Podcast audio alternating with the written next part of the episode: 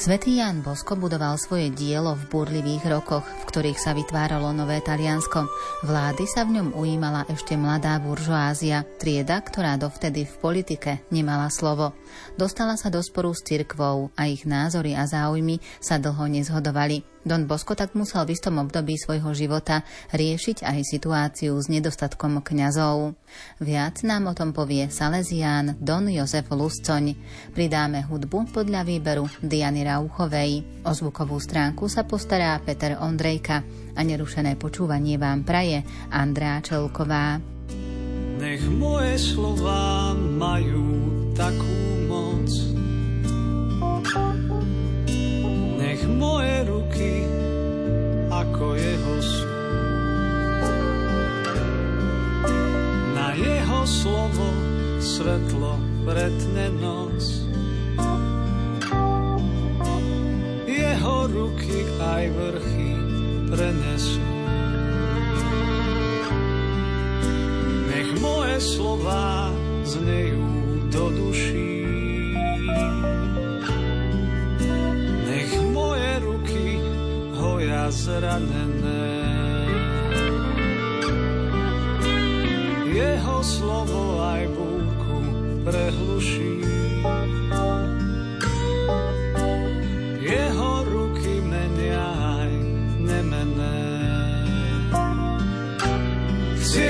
Byť ako on, zázrak mocný,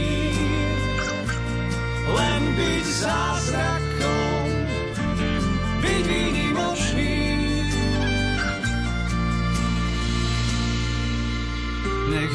slova liečia na tele. Nech moje ruky robia zázraky. Jeho slovo žije zomrelé. A jeho ruky držia oblaky. Chcieť byť ako zázrakmi mocný, len byť zázrakom, byť výnimočný,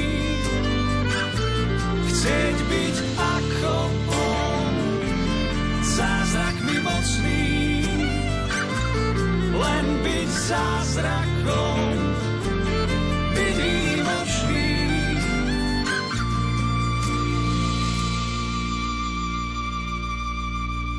Don Bosco našiel spôsob, ako pomôcť chlapcom z ulice i vo väzeniach a vytvoril oratórium.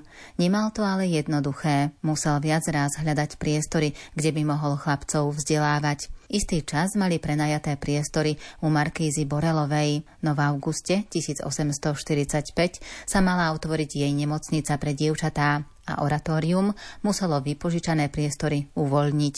Don Bosco to opísal vo svojich spomienkach. Obrátili sme sa na Turínsky meský úrad s naliehavou žiadosťou, doloženou arcibiskupovým odporúčaním. Povolil nám preniesť oratórium do kostola svätého Martina pri meských mlynoch. A tak v jednu júlovú nedeľu, 1845, sme vyšli zaujať svoj nový generálny štáb. Každý niesol, čo mohol. Všetko sa smialo, búchalo, lomozilo.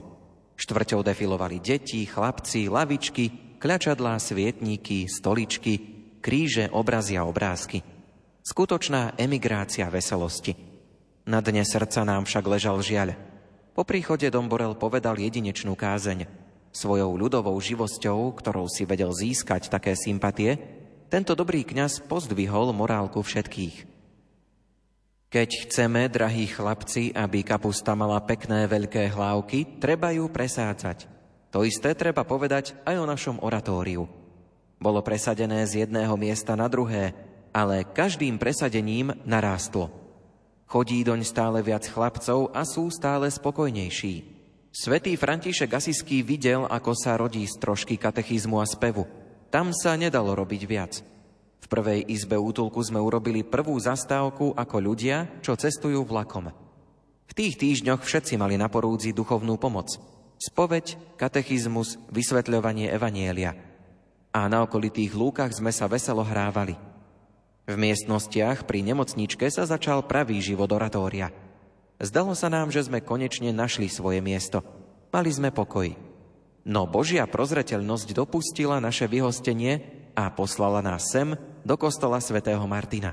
Budeme tu dlho? Nevieme. Dúfajme, že áno. Akokoľvek veríme, že naše oratórium bude mať z toho taký úžitok, ako presádzaná kapusta. Počet chlapcov, ktorí sa chcú stať dobrými, bude vzrastať a bude vzrastať aj naša chuť spievať a hrať, budú vzrastať naše denné i večerné školy pre všetkých, čo po nich túžia. Nemyslíme na to, koľko času tu strávime, mnoho či málo. Myslíme na to, že sme v Božích rukách. Pán sa postará o naše dobro. Je isté, že nás požehnáva a nám pomáha. A vždy bude mať pre nás nejaké vyhovujúce miesto, aby sme ho mohli oslavovať a robiť dobre svojim dušiam. Božia milosť je ako reťaz. Prvé ohnívko je spojené s ďalším. Ak príjmeme prvú milosť, ktorú nám Boh dáva, buďme si istí, že nám dá aj ďalšie, ešte väčšie milosti. Ak dnes v oratóriu zlepšíme svoje správanie, Boh nám bude pomáhať a Pán Ježiš nás odmení, ako sme si zaslúžili svojimi dobrými skutkami. Tieto slová si vypočulo množstvo mladíkov – na konci sme dojatí zaspievali pánovi hymnus chvály.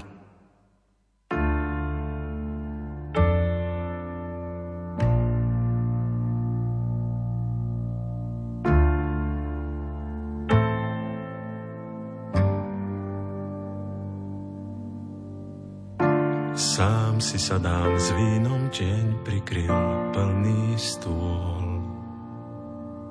Zhorklo posledné sústo a viac som už nemohol.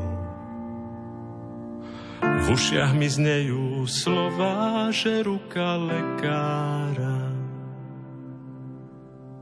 srdce a dušu chorého na nové pretvára.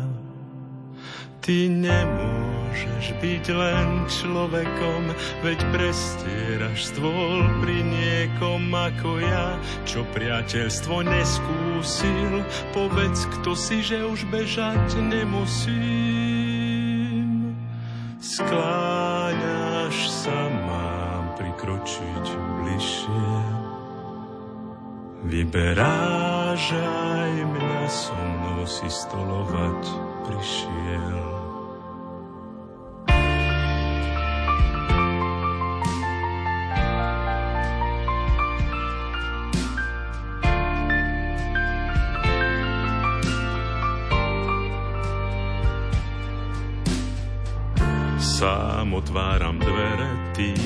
Čo ma nechceli vidieť. Vďaka tvojmu dotyku moje choré srdce silnie. Možno už chápem, čo znamená s chlebom sa rozdávať. Nastaviť ramená na domov sa premieňať. Ty nemôžeš Môžeš byť len človekom, veď prestieraš stôl pri niekom ako ja, čo priateľstvo neskúsil. Povedz, kto si, že už bežať nemusím. Skláňaš sa, mám prikročiť bližšie. Vyberáš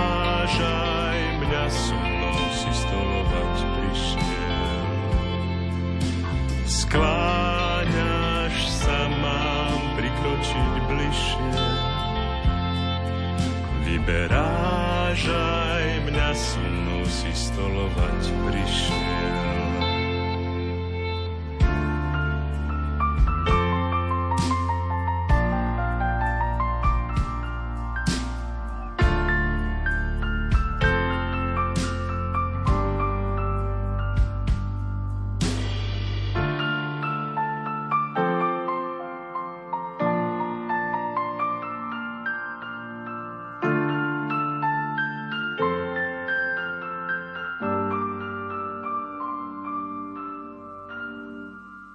Priestory pre oratórium sa viac raz zmenili, no napokon svoje dielo Jan Bosko vybudoval vo Valdoku.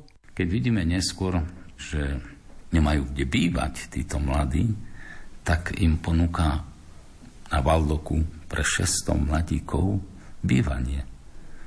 A 300 z nich bolo vraj učňami, alebo teda pracovali už, ale ďalších 300 učí, školí a vytvára taký základ pre kultúru taliansku, dá sa až tak povedať. Keď vidíme, že nie kňazov, tak on spúšťa seminár a začína vychovávať mladíkov. Samozrejme nielen pre Salesianov, ale vôbec číta povolania, čo sa ozýva v týchto mladých chlapcoch. No a hovorí sa, že pod jeho vplyvom vstúpilo do duchovného stavu okolo 2900 mladíkov. No a tak vidíme, že tak sa to nejak rozvíja a dokonca, keď bol taký nedostatok kňazov, že Lev 13. nevie, čo robiť, a tak sa radí s Don Boskom a Don Boskom povedal, že nech skúsi hľadať tých reholníkov, ktorí boli rozpustení, že tam sú zdroje, a po druhému radi, že nech pozbudí zakladanie nových reholí, lebo zase nové povolania pre novú dobu, že by vznikli. Nebeský oče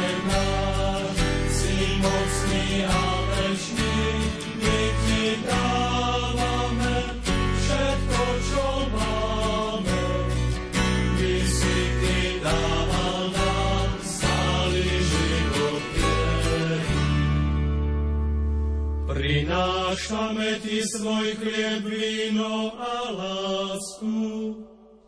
Všetko Ti dnes obetujeme. Svoje životné prostredie, úspech a prácu. Všetko Ti dnes obetujeme. Svoje schopnosti, nadšenie i radosť Všetko ti dnes obetujeme.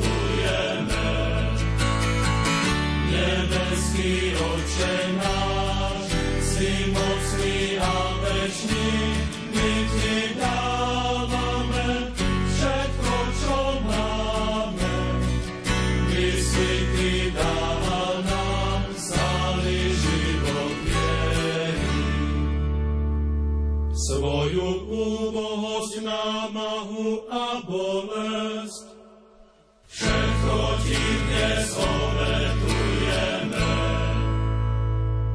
Svoju odvahu, ochotu a plány. Všetko ti dnes obetujeme. Tento celý deň, celý život a večnosť. Všetko ti dnes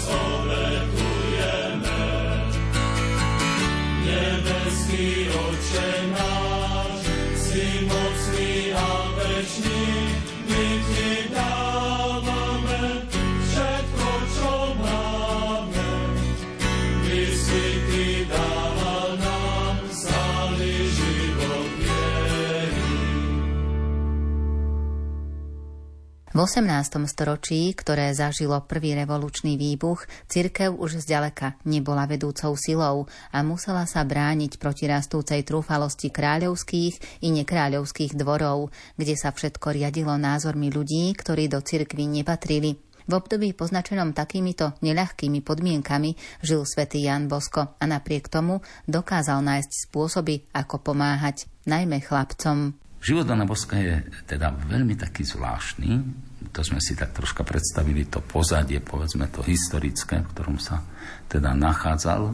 A to najmä ovplyvňovanie bolo teda po napoleonské vojny, potom tie revolučné roky 1848 a hore, zjednocovanie toho Talianska. Ten papežský štát, to bolo až také úplne, že svätý Otec musel utiecť, lebo bol to teda Pius IX, pretože keď zjednocovali to Taliansko a nešlo to od juhu, tak Garibaldi a jeho partia sa vylodila na severe a začali z vrchu to zjednocovať všetko. Ešte prišli na pomoc Francúzi, teda Svetému Otcovi, ale keď bol dobitý Rím, tak tí nepriatelia cirkvi urobili tak, že mu zabili predsedu štátu, povedzme, hej, prvého ministra a takisto osobného sekretára svetému otcovi zabili a jeho zachránil len bavorský veľvyslanec, ktorý ho rýchlo odviezol do Neapolského kráľovstva smerom teda na juh do Kaeta, také mesto, a len, len, že ušiel teda.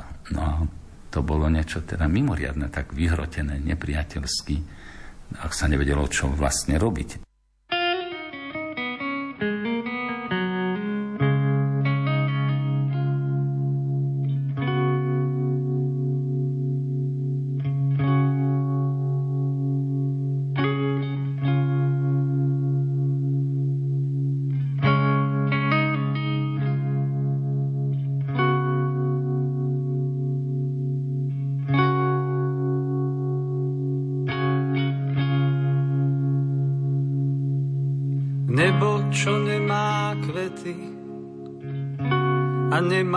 Šediny používa vety, čo menia dejiny. Nebo, čo nemá spánok, nezmiera od nudy, používa Vánok, čo mení osudy. Nebo, čo nemá rieky a nemá pramene, používa lieky a hojí zranené. Nebo, čo nemá súdy a nemá clivoty, používa ľudí, nech menia životy. Nebo je príliš ďaleké a dýcha tajomnou vôňou Snažím sa loďou na rieke doplávať do mora domov. Nebo je príliš ďaleké a dýcha tajomnou vôňou. Snažím sa loďou na rieke doplávať do mora domov.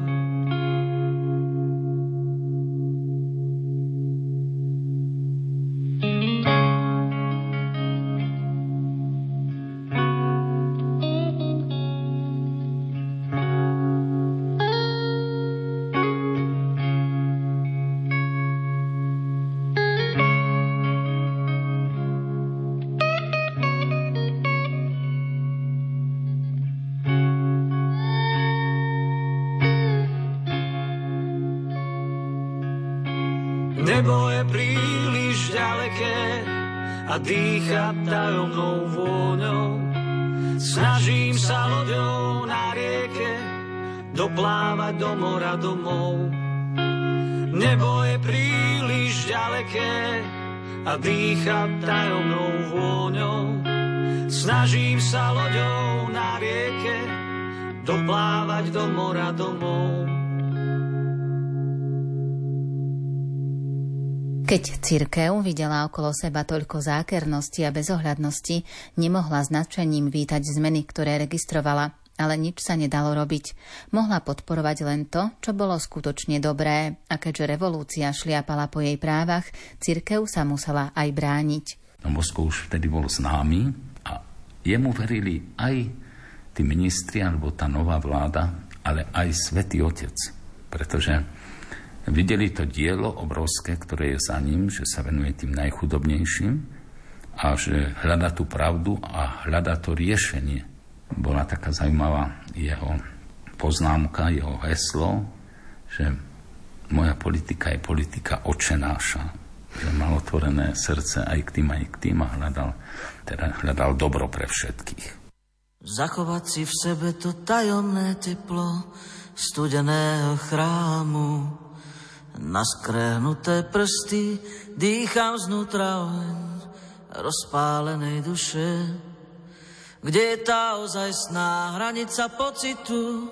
Vnímam len jedinú, príjmam prítomnosť, cítim ju v dotyku v premenenom chlebe. Lúču lome cez vitráž, chádza mi do očí, cez okná do duše. Tak si ti zachovám Boží dých. Boží hlas. V Bohu sa zachvem, za Bohom trasiem sa a Boha príjmam. Svetý Ján Bosko musel čeliť aj snahám o jeho vtiahnutie do politiky. Žiadali od neho, aby sa chudobné oratórium zúčastnilo na verejných manifestáciách, ktoré sa konali v mestských štvrtiach a dedinách ako národné oslavy. Don Bosco to odmietol, no i napriek tomu mali na námestí pripravené miesto medzi ostatnými turínskymi inštitúciami.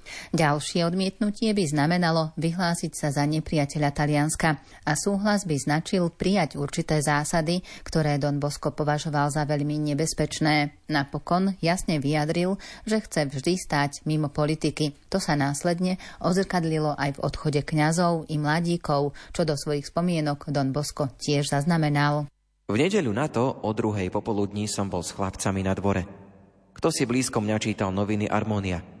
Začali prichádzať kňazi, ktorí mi pomáhali v práci medzi mladíkmi. Pozeral som na nich celý vyjavený. Na hrudi mali kokardy a medaily, v ruke trikolóru a protináboženské noviny Opinione.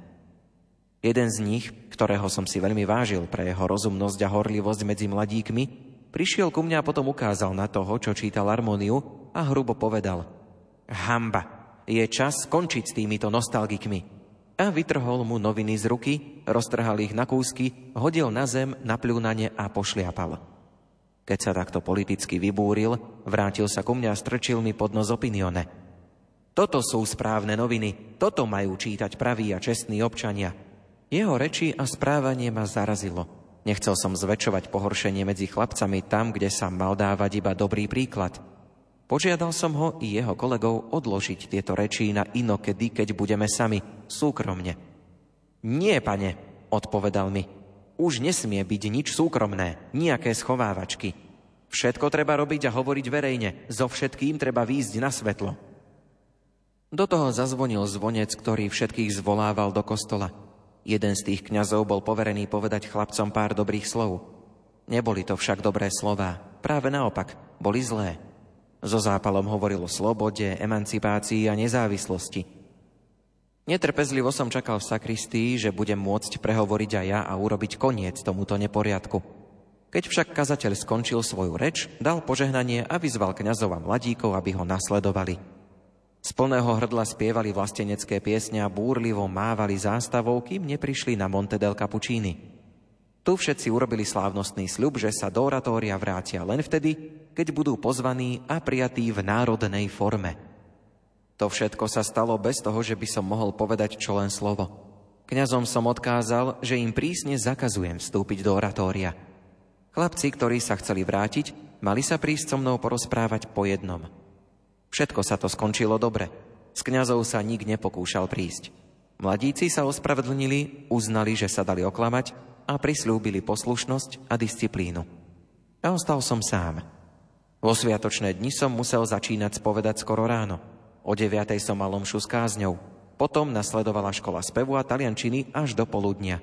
O jednej po obede mali chlapci rekreáciu, potom katechizmus, vešpery, inštrukciu a požehnanie. Potom hry, spev a školu až do noci. Vo všedné dni cez deň som musel dozerať na prácu mladých remeselníkov a učiť asi 10 študentov. Večer ma čakala francúzština, aritmetika, spev, hudba, klavír a orgán. Neviem, ako som to vydržal. Boh mi pomáhal. Veľkú posilu a pomoc mi v tých dňoch poskytoval Dom Borel. Tento obdivuhodný kňaz, hoci ho ťažilo množstvo povinností, využíval každý zlomok času, aby mi pomohol. Často sa oberal o spánok a prišiel spovedať chlapcov. Zriekal sa aj krátkeho odpočinku a prišiel kázať. Tento stav trval dovtedy, kým mi neposkytli pomoc klerici Savio, Belia a Vaketa. No aj oni ma čoskoro opustili, bez slova. Niekým povzbudení vstúpili k Márijným oblátom. Našli sa však iní kňazi, ktorí vysvetľovali katechizmus chlapcom v oratóriu. Raz v nedeľu ma navštívili dvaja kňazi. Bol čas na katechizmus a všetci chlapci sa hemžili pri vchádzaní do svojich tried. Dvaja kňazi sa zdvorilo priblížili, zablahoželali mi k tomu, čo videli a začali sa vypytovať na začiatky a systém oratória. Podarilo sa mi len povedať, buďte takí dobrí a pomôžte mi. Vy, nech sa páči sem za oltár, tam je trieda väčších. A pre vás povedal som tomu postavou vyššiemu, je tu skupina najväčších nespratníkov. Všimol som si, že výborne učia katechizmus. Hneď potom som jedného požiadal, aby chlapcom povedal nejaké dobré slovo a druhého, aby dal požehnanie najsvetejšou sviatosťou. Obidvaja láskavo súhlasili. Ten vyšší postavou bol kanonik de Gaudenci, neskorší biskup vo Vigevane, a druhý bol Antonio Rosmini, zakladateľ Ústavu lásky. Obidvaja sa stali priateľmi a dobrodincami oratória.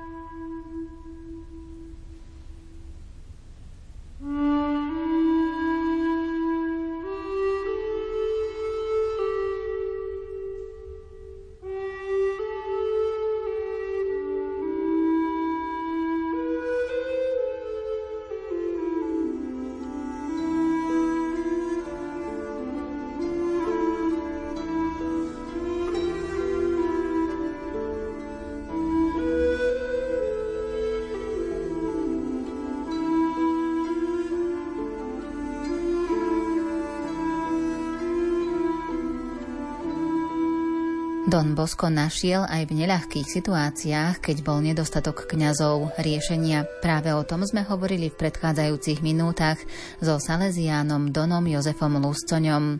Citácie zo spomienok Jána Boska interpretoval Ondrej Rosík, hudbu vybrala Diana Rauchová, o zvukovú stránku sa postaral Peter Ondrejka a slovom vás sprevádzala Andrá Čelková.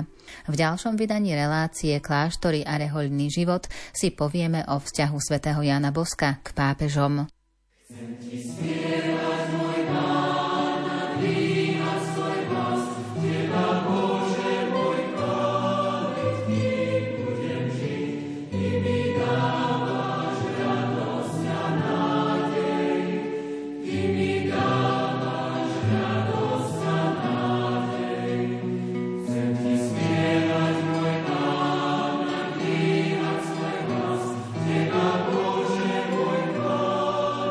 me.